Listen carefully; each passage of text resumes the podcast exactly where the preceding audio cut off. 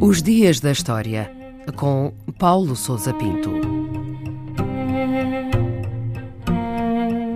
23 de julho de 1952, o dia da chamada Revolução Egípcia.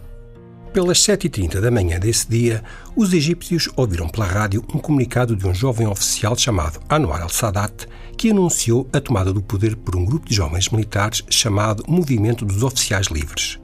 Durante a noite, os revoltosos tinham prendido os principais comandantes militares do Cairo, depois de garantirem o apoio de várias unidades e da Força Aérea, assim como das principais forças políticas do Egito, nomeadamente da Irmandade Muçulmana.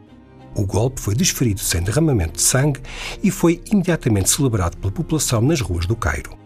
O rei Farouk encontrava-se num dos seus palácios em Alexandria e tentou reagir apelando aos britânicos e aos norte-americanos, mas sem sucesso. Dois dias depois, as tropas revoltosas ocuparam Alexandria e o rei foi feito prisioneiro. Farouk foi forçado a abdicar do poder a favor do seu filho e partiu para o exílio, para a Itália, no dia 26, de onde nunca regressou. O dia 23 de julho é feriado oficial no Egito e celebrado anualmente como o Dia Nacional do país. E quais foram os motivos para esta Revolução Egípcia? O movimento dos oficiais livres, que desencadeou o golpe e tomou o poder no Egito, era um grupo de jovens oficiais nacionalistas que se formou ao longo da década de 1940 e que pretendia agir no sentido de readquirir a plena soberania do Egito e proceder a uma série de reformas sociais, políticas e económicas. Relembre-se que o país, embora teoricamente independente, estava sob tutela britânica que supervisionava e condicionava os movimentos do rei Farouk e controlava o canal do Suez. O estado de subdesenvolvimento económico do Egito, a fraqueza e submissão do rei aos interesses ocidentais e a humilhante derrota militar sofrida na guerra contra Israel, em 1948, causavam um enorme descontentamento popular.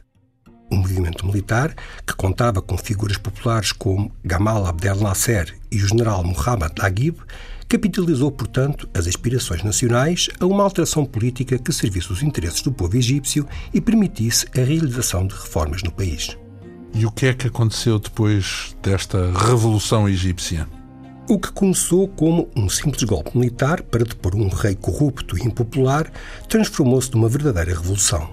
No ano seguinte, a monarquia foi formalmente abolida e foi proclamada a República do Egito, ao mesmo tempo que se preparava uma nova Constituição.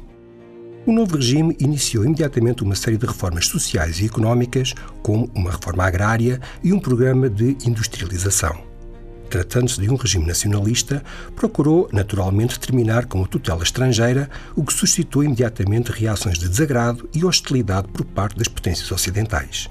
A tensão atingiu o seu pico em 1956, quando o governo tomou plena posse do Canal do Suez, o que levou a uma invasão do país por forças militares franco-britânicas com o apoio de Israel.